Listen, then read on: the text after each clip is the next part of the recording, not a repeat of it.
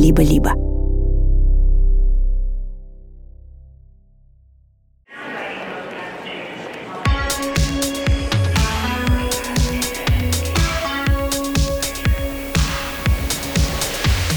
Всем привет!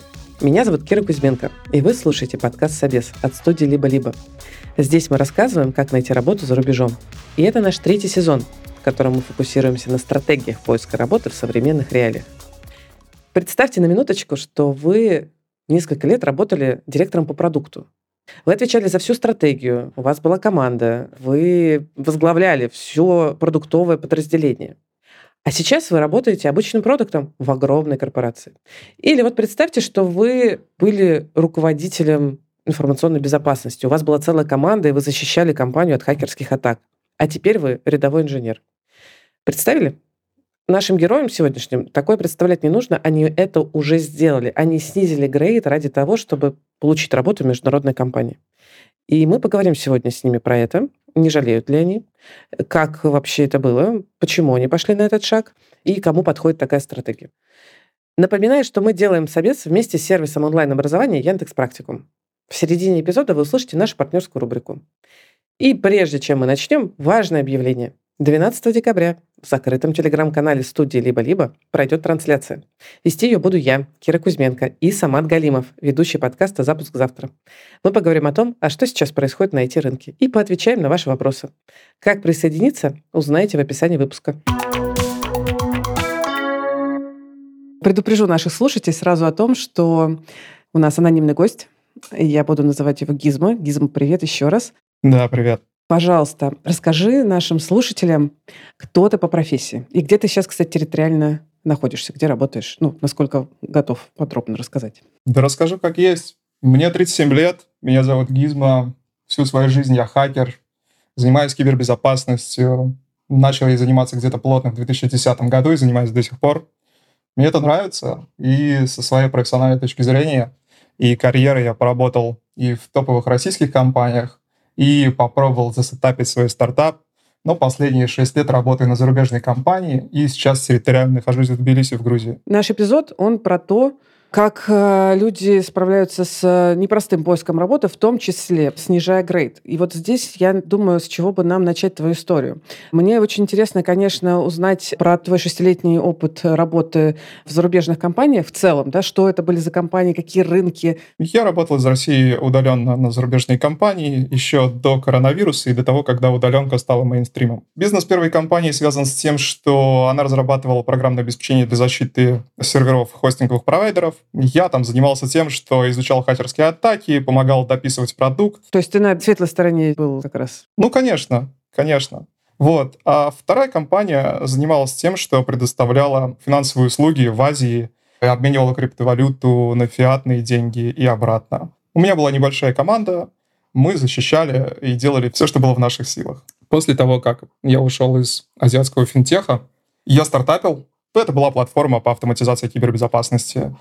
У нас в безопасности есть огромное количество продуктов. Например, продукт для защиты мобильных приложений, продукт для защиты веб-приложений, продукт для защиты инфраструктуры и так далее. Тебе нужно выбрать то, что тебе подходит, договориться с каждым о цене, купить это за очень дорого, потом интегрировать это все, и потом с этих продуктов по безопасности собирать куда-то в одну систему то, что они находят. И суть моего продукта была в том, чтобы сделать платформу, в которую ты заходишь, выбираешь нужные тебе продукты, и они в эту платформу отправляют все найденные проблемы в твоих приложениях, инфраструктуре и так далее. Я поняла. Система одного окна э, с точки зрения кибербезопасности. Конечно. То есть ты, получается, в момент в феврале 22 года у тебя был свой бизнес, и ты вот только планировал его как бы уже ну, начать... В тот момент я ни на кого уже не работал. Я просто программировал и ждал, пока мне одобрят переезд в Эстонию. Но в феврале все произошло, и мой переезд накрылся медным тазом. То есть тебе прям отозвали визу или что, что случилось в итоге? Да, буквально за месяц до подачи документов пришло все, что, ребята, мы больше не будем выдавать никому визы, извините. То есть я правильно понимаю, что этот продукт, который там ты планировал стартовать, его невозможно стартовать было в России, и нужно было уезжать в ЕС, чтобы его стартовать? Не то чтобы, просто там кибербезопасностью люди озабочены намного больше, чем в России, и с экономической точки зрения это намного перспективнее и выгоднее. Вот, и в итоге не запустились совсем? Да, я тебе скажу, что Это я принял решение не плакать, не колоться, не есть кактус, если я не могу дать людям перспективу и возможности проекте, ну, наверное, стоит немножко подождать. И какой у тебя был план дальше? План как такового не было. Было только одно. Что происходит? Почему я опять оказался в какой-то совершенно непонятной ситуации? Было же все нормально, понимаешь? Это да. Шок. Я решил просто покататься немного на велосипеде. Это мое хобби. Я бегаю, чтобы освободить голову. И пока я занимался спортом и думал, как мне быть дальше, началась мобилизация. Ага, сентябрь же, да, 22-го. Ты попадал под э, мобилизацию? Да, я попадал идеально просто. На самом деле, ну, никто не знает, кто под что попадает. Пожалуйста, пройдемте и позволим вам релацироваться в другую страну без каких-либо затрат, ребята. В общем, я просто сидел такой, да я просто найду себе работу за отсрочку от мобилизации и все. Закончу все свои дела, найду себе работу за границей и перееду. Понятный план. Не буду отрицать, я безбожно, просто безбожно врал работодателям. Ой, расскажи, про что ты врал? Слушай, я безбожно врал рекрутерам и компаниям, что я очень хочу у них работать. Они мне задавали стандартные вопросы. Почему вы с таким богатым опытом хотите устроиться на позицию обычного инженера? Ну, со стороны рекрутера я хочу сказать, да, это, наверное, подозрительно бы звучало бы, действительно. Приходит чувак, который с опытом в международных компаниях, уже, уже лид. И такой, мечтаю расстаться в России и работать у вас, значит, э, инженером. Все так. Думаешь, господи, что с тобой не так, чувак? Как ты мотивировал людей, что ты именно у них хочешь работать? Расскажи. В целом наш разговор был примерно такой. Да что за границей, что в России работать абсолютно одинаково, если вам нужен мой опыт, я готов его применить даже на позиции обычного инженера. Я думаю, у них была проблема с кадрами, я думаю, им было без разницы. Они, конечно, сказали мне, подумай хорошенько, действительно ли ты хочешь. Я такой, ребята, я очень хочу. Это была про госкомпания или коммерческая? Это была гасуха, это была жесточайшая гасуха. Понятно. Как долго ты там проработал? Как это было вообще? Поделись, потому что я давно не слышала этих историй. Как это было? Это было невероятно. Это была просто фантастика. Я всем рекомендую, я всем рекомендую получить такой опыт. Все, кто сомневается, что ваша работа очень плохая, вас не уважает руководитель или вам мало платят, ребята, просто устройтесь в госкомпанию. Все проблемы снимает как рукой. Да все, что я могу сказать, если кратко. Примеры какие-то приведи, пожалуйста, правда, интересно же, невероятно. И вообще, что такое кибербезопасность в госструктуре, тоже хочется понять. Что такое кибербезопасность в госструктуре? Это примерно перекладывание бумажек, когда никто не знает, что делать. И гизмо, гизмо, помоги нам, у нас вот здесь вот что-то происходит. Ты приходишь, что, ребята, сейчас все будет.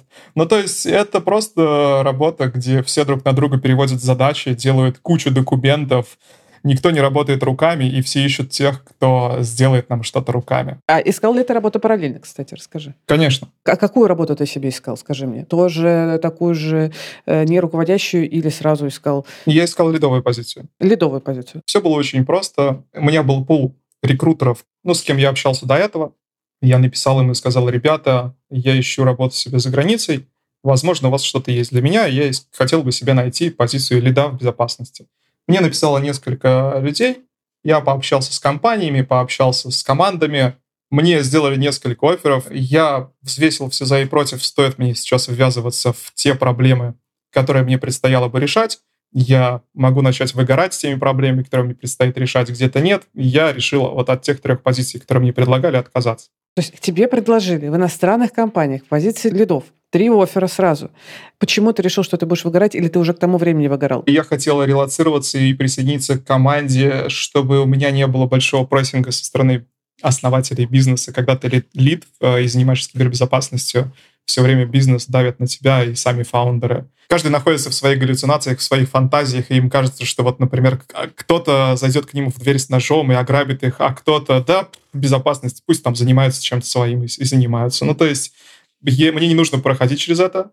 И я работаю на позиции сеньора. В принципе, релокация — стресс для меня, не знаю, как для других. Я не хотел, чтобы у меня было две нерешенных проблемы. Это прессинг со стороны работодателя, когда огромное количество горящих задач, которые нужно решать, и непонятная среда, в которой я нахожусь. Сейчас у меня есть только непонятная среда, в которой я нахожусь, и стресса никакого на работе я не испытываю. А сколько у тебя максимально было человек в подчинении? Пять. А когда ты искал работу, ты скрывал этот ледовый опыт из-за резюме, из LinkedIn? Нет. То есть ты оставлял, ты, все видели, что ты был лидом, что у тебя было там пять человек, все как бы было понятно. Я не писал, что это было пять человек, но когда меня спрашивали, я говорил абсолютно открыто, да, их было пять. И это никогда не проблема. Если ты хороший специалист, неважно, ну то есть, понимаешь, это вот как родился, школа, Гарвард, классное резюме, работа в инвестиционном банке и так далее, и так далее. То есть мы не живем в Америке, и те люди, с которыми мы общаемся, и которые тебя хайрят, тем более ты выбрал профессию хакера. Что с тебя взять? Ты сегодня можешь работать, завтра не работать. Сегодня ты тимлид, завтра ты обычный инженер. Никто ни разу за все мое время не спросил и не удивился у меня, почему ты не работал какое-то время, почему ты был лид, а ищешь позицию сеньора. Ты просто приходишь, с тобой говорят, ты отвечаешь на какие-то вопросы и говорят, тебе окей? Ты говоришь, да, ребята, мне окей. Ну, тогда бьем по рукам и приступай. Потрясающе. Конечно, хочется мне понять, насколько это характерно действительно для кибербезопасности. Но в среднем, типа, ну подожди, ты вот сейчас э, руководителем был, ты же наверняка, предвзятость есть со стороны, придешь и, наверное, захочешь опять стать руководителем. Overqualified.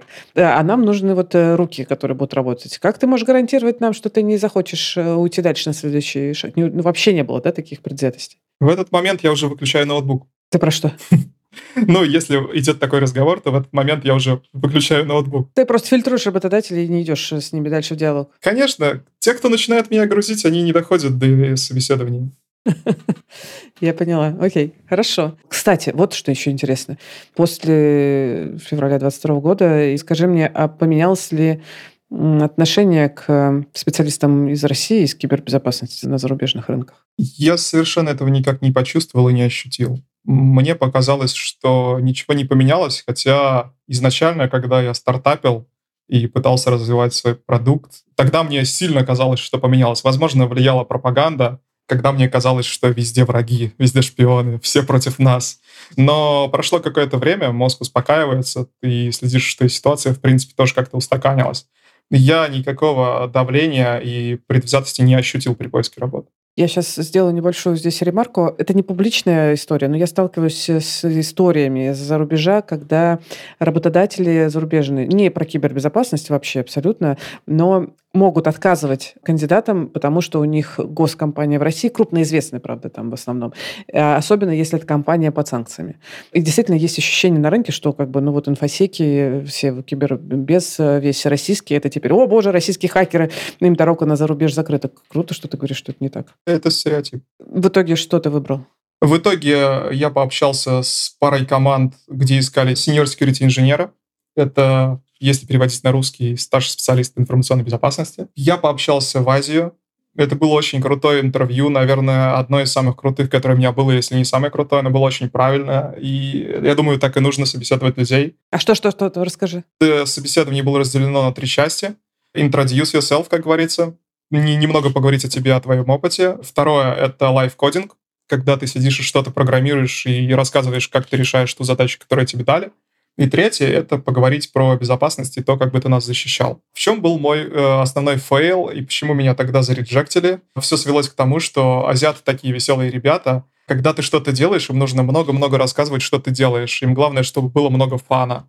И я на лайфкодинг интервью просто практически не рассказывал им, что я делаю. Ну, так достаточно бегло говорил, здесь я буду делать вот это, здесь я буду делать вот это. А от меня ждали какого-то вот такого шоу. Типа Тони Робинсон стайл. Смотрите, какой код я классный пишу, посмотрите, что он будет делать. Ничего а, ребята, себе. сейчас я надеваю свое сомбреро, и мы начинаем, понимаешь? Вот, вот так это должно было быть. И в итоге они сказали, что это очень тяжелый выбор, но мы не можем Гизму взять, потому что нам кажется, что когда он будет работать, он нам не будет рассказывать то, что он делает. Интересно, да. И когда я пообщался с последними ребятами, мы просто сели, Гизма, как дела? Я говорю, шикарно дела. Ну что, покодим? Я говорю, конечно, давай. И я просто открыл ту ссылку, которую мне прислали, начал рассказывать уже, имея опыт с предыдущим э, собеседованием неудачным с азиатами. Я практически одел свое сомбреро и достал свои вот эти вот трещотки, я не помню, как они называются, маракасы или как там. Ну, допустим, маракасы, да. Мне сказали, что у нас только одно интервью, нам не нужно их десяток, мы сразу принимаем решение, и прямо сейчас, через несколько часов после интервью, скажем, тебе подходишь нам или нет. Ничего себе. Я такую практику встречал только два раза. Это был Яндекс и вот эта компания. Когда мне прислали и сказали, ты готов? Я говорю, я готов. Я ни капли не сомневался. И в этот же день сказал своему работодателю, что Гасуха это, конечно, потрясающе, но у меня появились более фантастические перспективы, я вас покину в скором времени. Ты знаешь, никто меня руками и ногами не держал и не говорил мне, как же так? Да ай-яй-яй, да что ж такое-то, господи. Да. Ну, в смысле, они просто такие, ну окей, мы так и подозревали в этом смысле? Да, я думаю, они выдохнули немножко. Почему? Ну, иногда мне приходилось заставлять их работать. А, понятно. А сколько, кстати, ты в итоге проработал-то в ГОСах? Месяцев 9 примерно. Скажи мне, пожалуйста, доволен ли ты сейчас вот работой твоей и вот тем решением, которое ты принял? То есть не браться за ледовую позицию, возможно, с большими, я так понимаю, э, деньгами? На сто процентов. Какие у тебя карьерные планы сейчас? То есть насколько ты уже адаптировался на новом месте, ну, с точки зрения релокации, и планируешь ли как-то карьеру дальше сейчас? Сложный вопрос. На самом деле мне бы хотелось продолжить заниматься своим проектом, но я понимаю прекрасно, что в той ситуации в России, которая сейчас есть, я не могу продолжить им заниматься из России. Для этого мне нужно релацироваться и легализоваться. Я бы был для себя легализацию через работу. И сейчас у меня план номер один — это как в мультике «Южный парк», когда гномы воровали трусы. Знаешь этот? Блин, я не помню. Я не все смотрела в Южном парке. Там был просто очень интересный момент, когда гномы воровали трусы, и ребята их поймали и спросили, гномы, зачем вы воруете трусы? Они говорят, ну как же, у нас есть план. Вот смотри, у нас план состоит из трех пунктов. Первый пункт — украсть все трусы, второй пункт — многоточие, третий пункт — профит. Они говорят, ну хорошо, а что будет на втором пункте? Они говорят, мы еще не украли все трусы. Вот и у меня примерно так же. У меня первый план — это переехать, легализоваться. Второй план — многоточие. Третий профит. Вот у тебя путь такой. Ты принял осознанное решение там не двигаться по карьере там дальше или даже не сохранять свой там уровень грейда, а выбираешь комфортную среду, а не подвиги, чтобы ну, справляться с текущими вызовами. Насколько ты рекомендуешь также другим? Насколько ты считаешь, это универсальный совет или есть нюансы, на твой взгляд? Есть нюансы, зависит от чего вы в жизни хотите. Например, я за свои 37 лет денег уже заработал достаточно, и для меня зарплата с разницей в 2000 евро в большую сторону ничего не решает. Я прекрасно понимаю, что если я с позиции сеньора стану лидом, моя зарплата просто увеличится на 2000 евро, а времени я буду тратить на это все, ну, практически все свое свободное время. Я так не хочу, и для меня карьера не важна. Для меня важно стать предпринимателем и реализовать свой проект, ради которого все и затевается, ради которого я готов страдать на все эти переезды, жизнь в Грузии и вот это все. В общем, я выбираю для себя другой путь, и каждый пусть выбирает то, что ему ближе.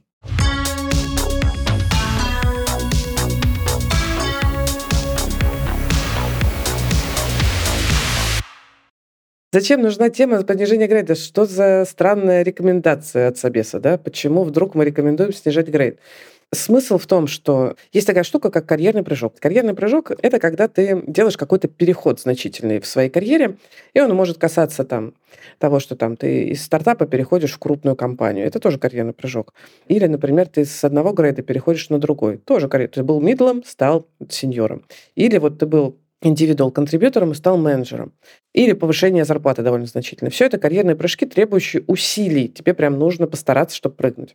И вот есть одно правило карьерного прыжка, которое я всегда рекомендую помнить. Не стоит рисковать и прыгать более чем на одну ступеньку. То есть не стоит одновременно пытаться прыгнуть в другую отрасль и сохранить свой грейд, например. Это прям сложно, да, то есть сохранением грейда, сохранением дохода, это уже третий прыжок. Скорее всего, для долгого значительного карьерного прыжка тебе нужно чем-то пожертвовать, чтобы допрыгнуть, облегчить себя, да, чтобы допрыгнуть. То есть обычно жертвуют деньгами, соглашаются на понижение денег ради перспективной работы, которая позволит дальше идти хорошо. Обычно жертвуют, э, например, грейдом. Ну, то есть я был сеньором на своем рынке, например, сюда я приду медлом, и ничего страшного. Я, значит, поработаю годик-полтора, накоплю опыт и уже смогу претендовать на большие деньги, на больше там грейд. Или, если я был руководителем на своем рынке, я понимаю, что, блин, на новом рынке, там, в новой культуре, я еще пока не понимаю, как там принято руководить, и вполне может быть, что я, ну, меня не оценят как адекватного руководителя для новой культуры, и мне нужно тогда попробовать упаковать себя как специалиста, а не руководителя. И это нормальная, адекватная стратегия, которую многие используют, и я рекомендую про это подумать, когда вы думаете о любом карьерном прыжке.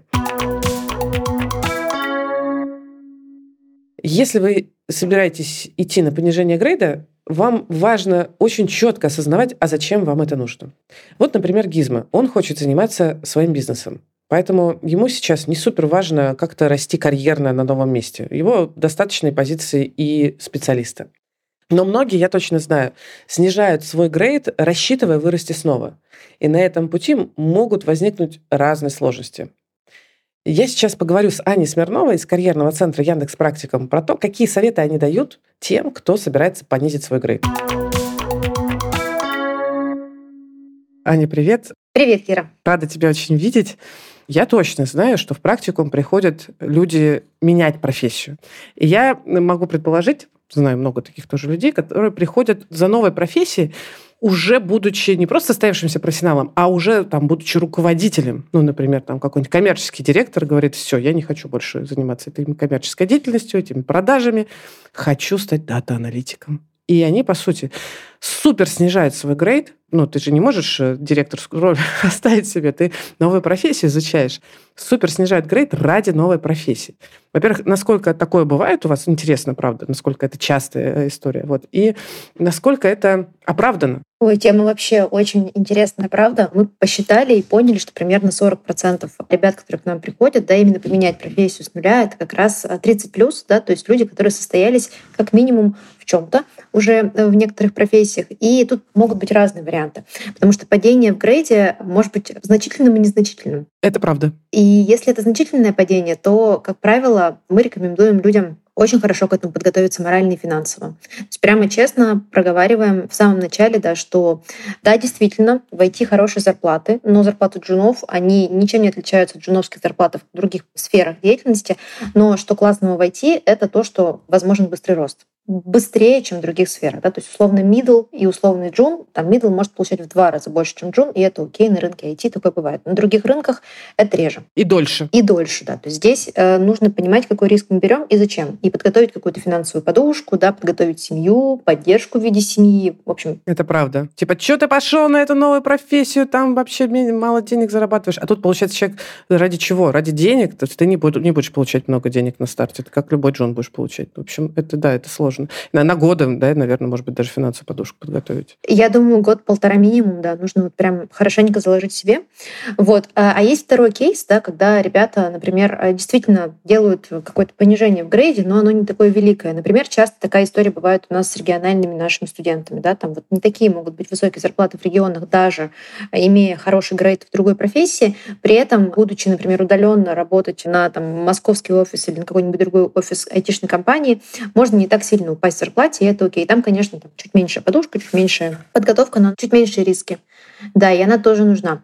Еще один вариант, который мы ребятам рекомендуем, это ну, просмотреть возможность совмещать. Это, конечно, непросто. И нарабатывать вот этот опыт войти новый какими-то проектами параллельно текущей деятельности. Это, ну, не каждый на это будет способен, конечно, особенно когда есть там семья, дети, собаки и так далее. Я, кстати, тоже часто это рекомендую, потому что ну, финансовая подушка на полтора-два года, мягко скажем, тоже есть не у всех. И в любом случае вот это совмещение, оно а, как тебе показывает, а ты вообще готов этой новой профессией заниматься? Насколько оно твое? Надолго ли это твое? И так далее.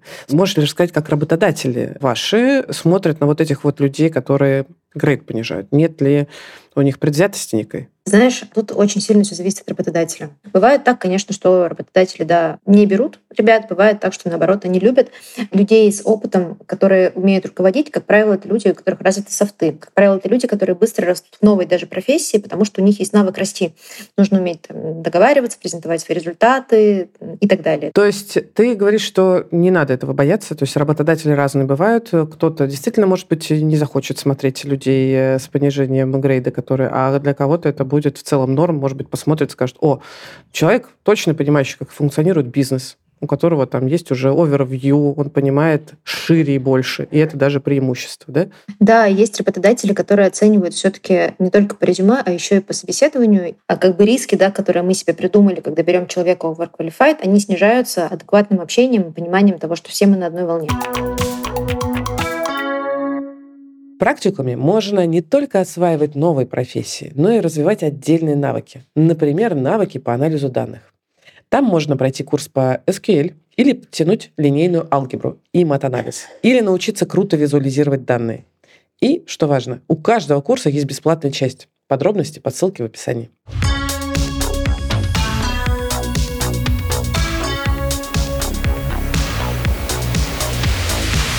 Следующая героиня нашего выпуска – Настя Царинджоева. Вы могли ее слышать, кстати, в седьмом выпуске нашего прошлого сезона. Он назывался «Как общаться в многонациональных командах». Послушайте обязательно, там Настя рассказывала про то, как за полгода работы в международной компании она успела пообщаться с коллегами более 10 разных национальностей и даже полюбила смолтоки. А сегодняшний наш разговор посвящен тому, как же она устроилась в ту самую международную компанию, понизив свой грейд. Настя, я очень рада тебя видеть. Я очень рада, что к нам при, приходят люди из предыдущих сезонов. И вот э, те, кто слушал уже прошлый сезон Собеса, э, про тебя знают, с тобой знакомы. А для остальных, пожалуйста, представься, расскажи, где ты сейчас и кем работаешь, и где живешь. Я Настя. Я ведущий продукт-менеджер в американской компании, которая занимается дистрибуцией облачных сервисов и hardware, компьютеров, э, оборудования. Я живу на севере Испании, в городе Сантандер head office находится в Калифорнии, я 90% времени взаимодействую с ними. Я знаю, что ты получила оффер вот в этой компании, понизив свой грейд. Можешь, пожалуйста, рассказать, как так вышло и почему ты выбрала именно эту стратегию? Хорошо, давай я начну чуть-чуть заранее. Шесть лет назад я перешла в IT, я стала продукт-менеджером. Причем я стала им нечаянно. Так получилось, меня взяли в стартап, всему научили, и через год меня повысили до директора. Я стала директором по продукту, и четыре года я работала в этой должности до февраля 22 когда стало понятно, что нужно двигаться дальше, искать что-то новое и желательно за рубежом. На тот момент у меня уже был хороший английский, C1, я учила его с пяти лет, плюс у меня был ну, такой болтающийся испанский, но я умею на нем разговаривать, вполне спокойно поддерживать беседу. Я решила этого достаточно, и надо идти что-то искать. Через месяц, в апреле 22 у меня было два оффера на руках один продукт-менеджером в эту компанию, американскую большую корпорацию с переездом в Сантандер в Испанию. Второй офер был на Chief Product Officer в компанию, похожую на мою предыдущую. Это тоже стартап в онлайн-образовании. Компания базируется между Сингапуром и Штатами, но переезд мне предложили в Словению, в очень маленький город Порто-Рош. И тогда передо мной стал выбор. У меня была неделя на принятие решения. В итоге я решила, ну что, я не продукт, что ли? Сделала табличку и начала скорить. И давала разные баллы. Скорить в смысле оценивать? Да, начала оценивать по различным категориям. Там, например, страна переезда. Ну, Испания лучше, чем Словения. Испанский учить не надо, а словенский надо. Сантандер тоже маленький город, но 180 тысяч жителей против 14 или 15. О, большая разница. Все-таки большая разница. В Сантандере я уже была два раза. И вообще, кстати, эту работу я нашла по знакомству. Меня туда порекомендовал друг мужа моей испанской подруги. Нетворк наше все. Абсолютно. Причем даже такой неожиданный, непрофессиональный.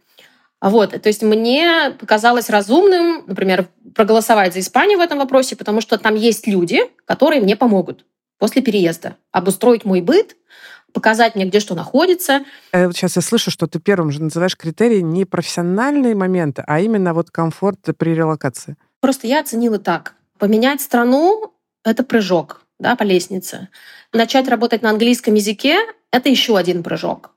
Пережить иммиграцию — это еще один прыжок. И я решила, я за раз две ступеньки прыгну или три. А я помню, мы с тобой обсуждали в комментариях к моему посту про карьерные прыжки. Да, да, да. Я да. тогда рекомендовала не больше одного прыжка за раз, да, когда ты что-то меняешь. Но ты решила два. Но могла бы больше попробовать. Ну, с учетом домена, может быть, и три, но в Словении их было намного больше. Плюс я решила, что здесь большая корпорация, здесь есть HR и целый отдел, который поможет мне с документами, с картой иностранца, и я не прогадала, меня водили за ручку в налоговую, в больницу, за пропиской и так далее. Но все-таки, все-таки, это же, ну, как бы снижение у зоны ответственности, уровня принятия решений. Это было тяжелое решение вообще? Это было очень тяжелое решение, потому что я очень любила свою позицию, мне очень нравилась моя свобода действий, мне очень нравилось управлять людьми, ты управляла командой, ты управляла стратегией. У меня была команда, у меня было пять человек моих подчиненных, около 15 команды разработки, с которой мы делили с э, техническим директором. Ну, а здесь, соответственно, никого. Исполнитель. Да, я исполнитель. Я понимала, что мне придется терпеть какие-то вещи, которые мне, возможно, не понравятся. Но все-таки вот сочетание вот этих слагаемых, да, удобство переезда, спокойная, мягкая интеграция в среду, сэкономит мне времени и нервов, плюс еще за счет того, что на работе мне нужно будет, возможно, не все сто процентов отдавать, а чуть поменьше, потому что грейд ниже. Соответственно, я сэкономленная пущу в интеграцию в среду, в страну, в язык. Что тоже требует усилий, конечно, это правда, да. да. Это, это, ну вот, считай, прошел, прошел год, год и один месяц, как я переехала, и это было действительно правильным решением, сейчас я понимаю. Слушай, я про испанцев хотела спросить. Скажи мне, а как ты думаешь, почему они вообще тебе сделали офер на продукты, когда ты в прошлом CPO? Они не боялись оверквалифайда вообще? Интересный вопрос. Скорее всего, они все-таки понимали, что директор стартапа не равен директору в корпорации, по-любому нет.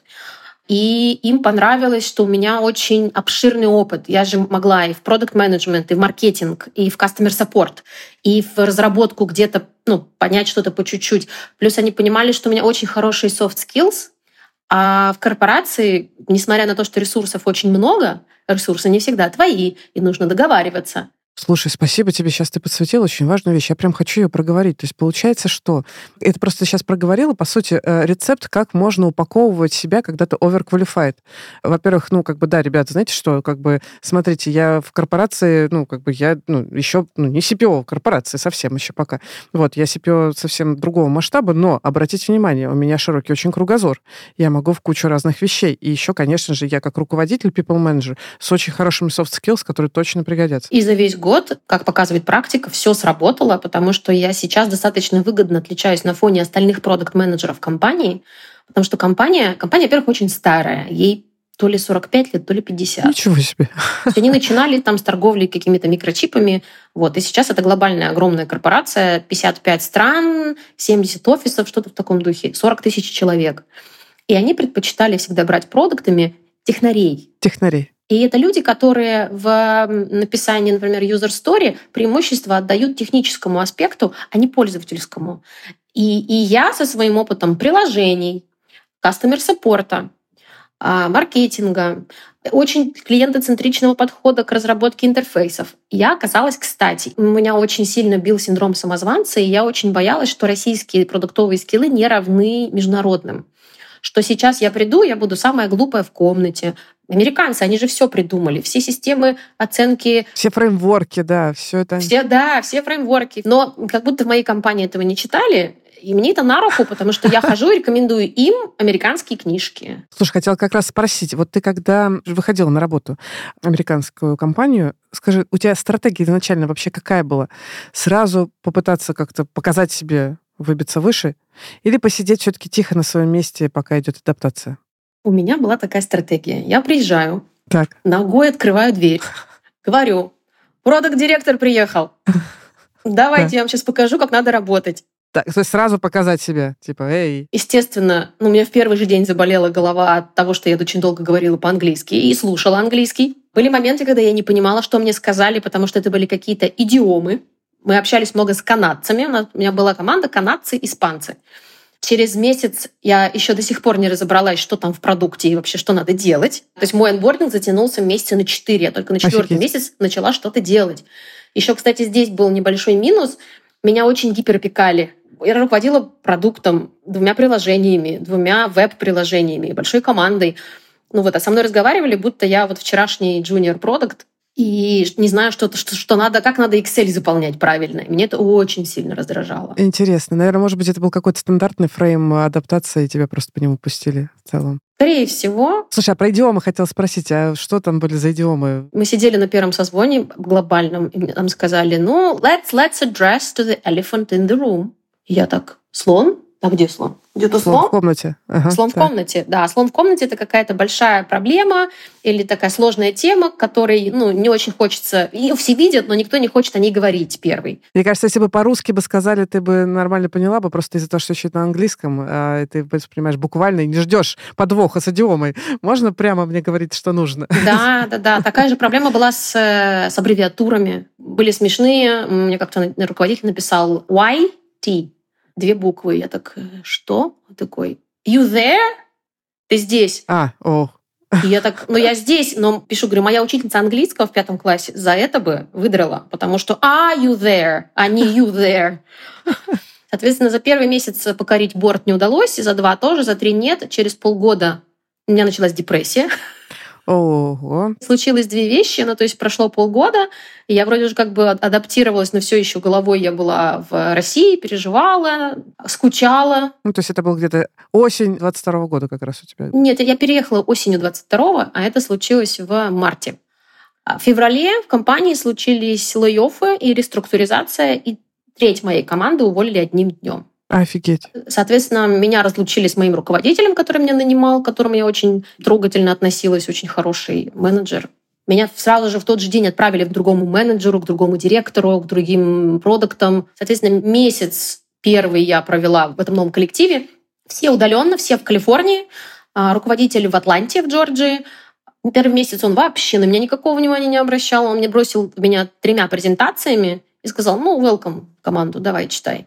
А это самое, ну, для меня это читать это не тот способ, чтобы интегрироваться. Мне нужно общаться, мне нужны созвоны. То есть, подожди, в начале, когда ты только пришла, за тобой, тебе носились как с этим самым, как да. с яичком, да, аккуратненько, чтобы не разбилось. Да. А тут, значит, сразу в море кинули с акулами. Так, через полгода. Угу. Да, да. И через месяц у меня не выдержали нервы.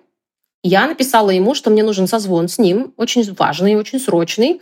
Мы созвонились, я ему прям по пунктам разложила. Смотри, три презентации — это не анбординг. Я не вижу команду, я от всех оторвана, как мне, откуда мне черпать мотивацию. Ты не озвучил глобальные цели, которые стоят перед нашей командой. Ты не рассказал мне, какими принципами ты руководствуешься в работе. Мне бы это не помешало при выстраивании моей собственной стратегии.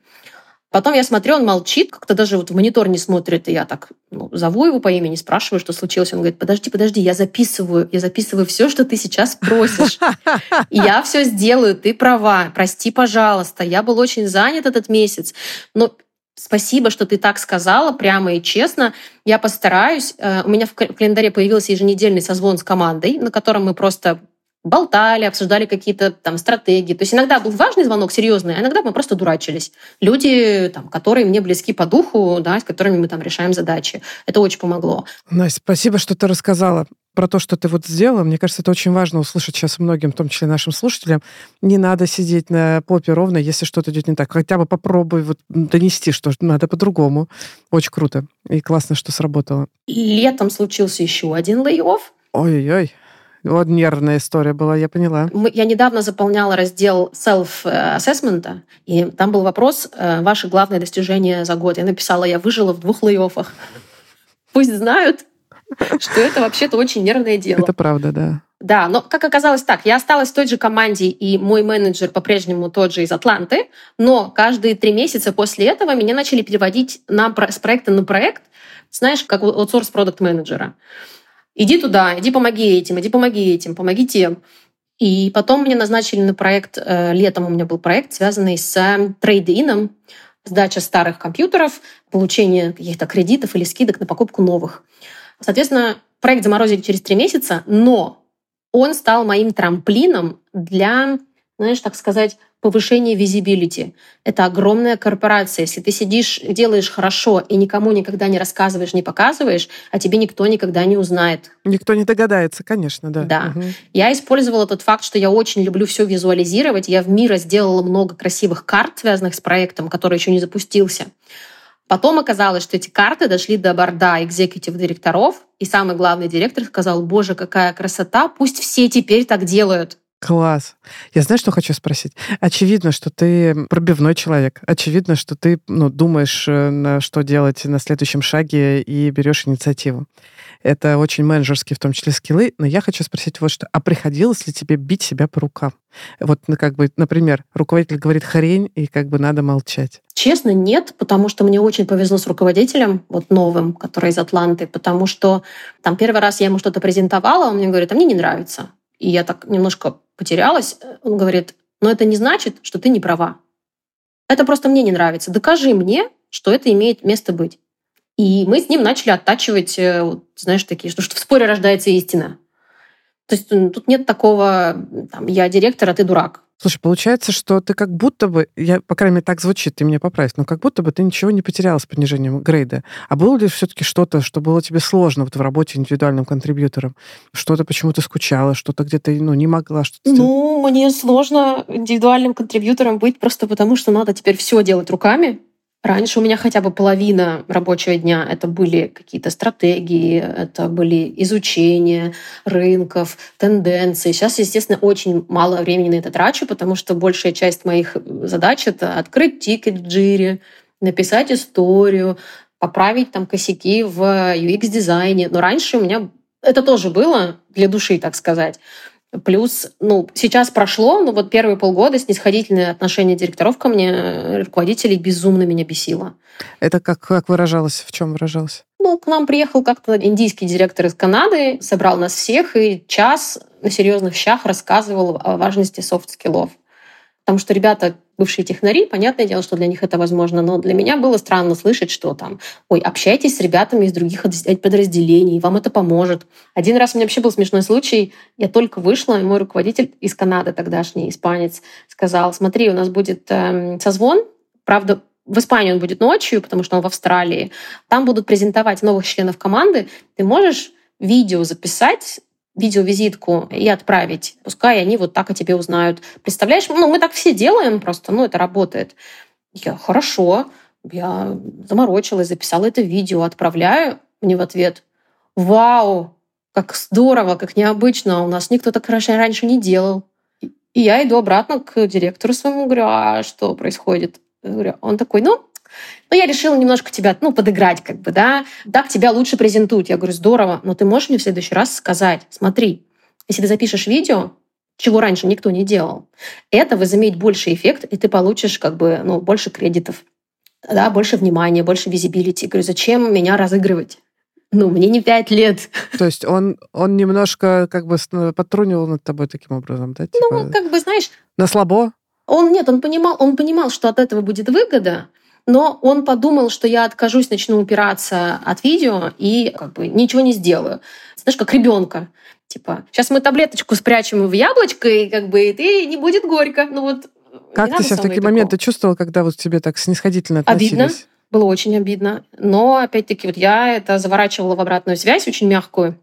И говорила не просто, да, там, как ты смеешь себя так со мной вести, а смотри, я все понимаю, я тоже такие вещи проделывала там с джуниор специалистами, да, потому что, ну, им не всегда понятны какие-то там бизнес-вещи и так далее. Но мне ты можешь говорить вещи прямо, открыто и на равных. И он извинился, он сказал, извини, пожалуйста, я правда думал, что так будет проще, э, извини. И он, правда, больше так не делал. И отныне со мной советовался, там, консультировался. Как ты считаешь, если мы вот так сделаем, мы выиграем или нет? И вот мы начали общаться на равных. То есть ты не терпела? Нет. А как бы возвращала и пыталась поменять ситуацию? Я с каждым руководителем старалась морально сблизиться, чтобы они меня понимали не только с профессиональной точки зрения, но и как человека. Каждый мой руководитель знал, что иммиграция — это очень сложно. Ты знаешь, я даже сейчас расскажу историю. У меня в августе случился очередной эпизод э, меланхолии, депрессии, печали, грусти и так далее. Я просто лежу на диване, и я не могу встать.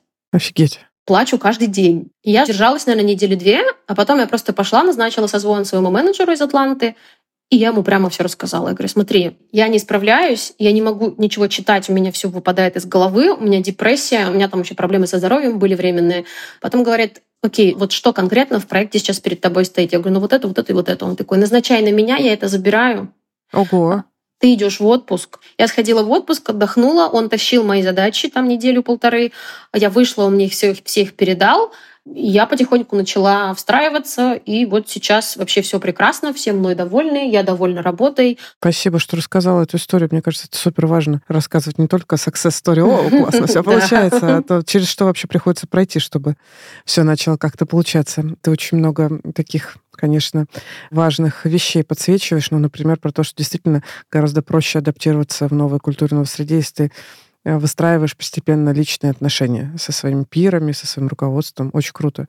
Слушай, ну а вот а скажи, пожалуйста, вот теперь когда у тебя есть уже этот опыт работы продукта в этой компании, сейчас твоя роль получается уже не просто продукт, да? И ты уже, ну, в смысле, ты уже перестал лидом, нет? Или какой у тебя сейчас грейд? В октябре этого года меня повысили до ведущего продукт-менеджера. То есть это год прошел? Год, ровно год. И ты стала менеджером уже? Нет, это еще это по-прежнему individual contributor, но это уже senior product manager, это уже по-другому. Я уже, например, эм, когда программ-менеджер озвучивает на созвоне, мол, а сейчас продукт оунер Анастасия покажет новые фичи. Я говорю, ведущий продукт менеджер пожалуйста. Угу. Слушай, а вот скажи, вот сейчас, вот это весь опыт уже имея, ну и понимаешь, что, ну, наверное, ты понимаешь, да, что ну, там в чем-то ты явно сильнее своей текущей роли, ты бы взяла бы себя сейчас сразу на позицию менеджера вот в такую компанию? Или понижение грейда это был важный этап, чтобы адаптироваться все-таки? Понижение грейда был очень важный этап. Без него было бы действительно сложно, потому что культурную составляющую я человек, который проехал 30 стран, который с детства говорит по-английски, у которого много друзей иностранцев, все равно до конца не понимала. Понятно, единственное, конечно, я никогда никого не обидела ни, ничем, да, там в разговоре, никогда не переходила границ, но я очень часто чувствовала себя некомфортно в общении, потому что я не понимаю, а как надо. Сейчас уже многие вещи на автомате идут в плане общения. То есть, например, у нас у многих коллег в, в статусе в Teams висит no hello. О, это что значит? Это значит, что не надо писать там hello, Кэтрин, и молчать, пока Кэтрин ответит. Да, я тоже так себе напишу в статусе.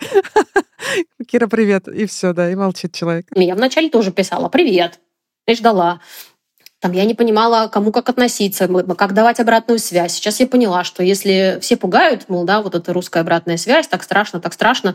На самом деле нет в прямоте ничего плохого, если ты ее красиво оборачиваешь. Если ты не говоришь там, да, ваш продукт фигня, а м, я заметила несколько моментов, которые можно было бы поправить. Как вам вот выслушать мои комментарии? Есть сейчас время? Или в какой форме вам их удобно принять? Письменный или устный? Но я по-прежнему даю ту же обратную связь. Я говорю, смотрите, вот это не работает, смотрите, вот эта кнопка не туда ведет, а вот зачем мы вот это делаем, а тут конверсия упала. Но я это делаю мягко. Но в целом Честно, такое ощущение, что везде, вот нам кажется, да, что работа за рубежом это какой-то единорог, которого надо покорить, там, не знаю, оседлать. А на самом деле в любой компании мира нужны люди, которые адекватно и умело придут, скажут, так, вот тут у вас в лодке дыра, вода течет, надо заделать, сейчас я заделаю. Да, да, да. И ты в команде дружно заделываешь ты дырку, и дальше вы гребете куда-нибудь в закат к счастливому приключению. Ничего необычного. Везде нужно одно и то же. Нужно, чтобы люди решали задачи и делали это максимально адекватно. Желательно, чтобы тратили не очень много денег на это и времени. Слушай, а вот э, возвращаясь к самому началу нашего вообще разговора и к теме нашего эпизода, можешь ли порассуждать немножко, а кому бы ты порекомендовала стратегию с понижением грейда, а кому точно нет? Есть ли у тебя вот по этому поводу какие-то мысли? Если вот опыт работы, как у меня, на маленькую компанию, где ты делаешь все сам, где маленький бюджет, где надо быть предприимчивым, можно пробовать по такому же пути идти, потому что я думаю, что сейчас, вот после ведущего, еще через год я буду метить на менеджера с подчиненными. Я уже высказала это своему руководителю. Мне уже в задачи поставили менторство джуниор коллег, и я уже этим спокойно занимаюсь. Поэтому это, я думаю, что в следующем октябре, когда будем разговаривать, ой, ноябре, я уже буду менеджером. Ага, обязательно поговорим, чтобы ты рассказала, как поменялось у тебя это все.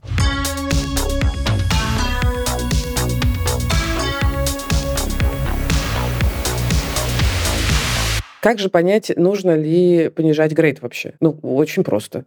Если вы попробовали искать работу на новом для вас рынке, и за месяц-полтора рассылки резюме, сопроводительных писем, вы не получаете нормальной конверсии, то есть у вас, там, у вас конверсия там, ниже 5%, то есть риск, что, ну, возможно, вас рынок не покупает таким, какой вы есть. Да, надо проверить, какое у вас резюме, надо проверить, насколько адаптировано оно под вакансию, насколько эффективный cover letter вы пишете, но вполне может быть, что стоит снизить грейд. Ну, то есть это одна из возможных стратегий, про которые вам рекомендую задуматься. Я знаю руководителей каких-нибудь, которые, ну, прям ищут работу долго, ставят себе целью прям все-таки найти работу именно руководителя на новом для себя рынке, мы сейчас говорим про зарубеж, и тратят на это, ну, прям, мягко скажем, больше полугода потому что там начинают возникать разные дополнительные истории, вот, и они не готовы снижаться по грейду. Окей, надо понимать, что тогда есть риск, что вы можете дольше искать работу, чем планировали. Надо закладывать этот срок поиска работы. И тут я хочу напомнить, что мой курс про систему поиска работы включает в себя обязательный блок про карьерную стратегию. Мы вообще курс с него начинаем. И недавно мы сделали отдельный мини-курс, который так и называется «Карьерная стратегия». Потому что это очень объемная э, часть эм, работы, которую вы должны проделать до того, как вы начали искать работу. Есть интересный нюанс те люди, которые начинают искать работу, мы делали исследования, они навык разработки карьерной стратегии ставят куда-нибудь в конец списка необходимых навыков, которые, как они считают, им нужны. На первом месте обычно резюме, Э, прохождения собеседования и так далее. А вот те, кто поискал уже работу и не смог ее найти, вот они начинают ставить на первое место именно тему карьерной стратегии. И если у вас есть вопросы про то, как именно искать работу в современных реалиях, как сделать собственную эффективную стратегию, приходите на мой мини-курс. Или если вы только думаете про поиск работы, я рекомендую начать думать с карьерной стратегии. Присоединиться можно к ближайшему потоку. Курс проходит в онлайне. Ссылка на оба курса будет в описании эпизода. А еще свой курс по подкастингу подумывают запустить студия «Либо-либо». И все те, кто потенциально хотят пройти такой курс, заполните, пожалуйста, очень короткий опросник. Ссылка будет в описании. Я тоже его заполню, потому что мне такой курс тоже нужен. Друзья, у Либо-Либо есть подписка, но, возможно, вы не знаете, что первые две недели и только в Apple подкастах можно совершенно бесплатно слушать бонусные эпизоды ваших любимых подкастов и подкаст-студия со всеми секретами о нашей работе. Если Apple подкасты вам не подходят, приходите в закрытый телеграм-канал «Либо-либо», там тоже все это есть. Ссылки в описании и помните, что подписка – это лучший способ нас поддержать. Спасибо. Это подкаст студии «Либо-либо». Мы его сделали вместе с сервисом онлайн-образования Яндекс Практикум. Меня зовут Кира Кузьменко. Над эпизодом работали редакторка Полина Агаркова, продюсер Данил Остапов, звукорежиссер Сергей Христолюбов. А за джингл спасибо Диме Медборну.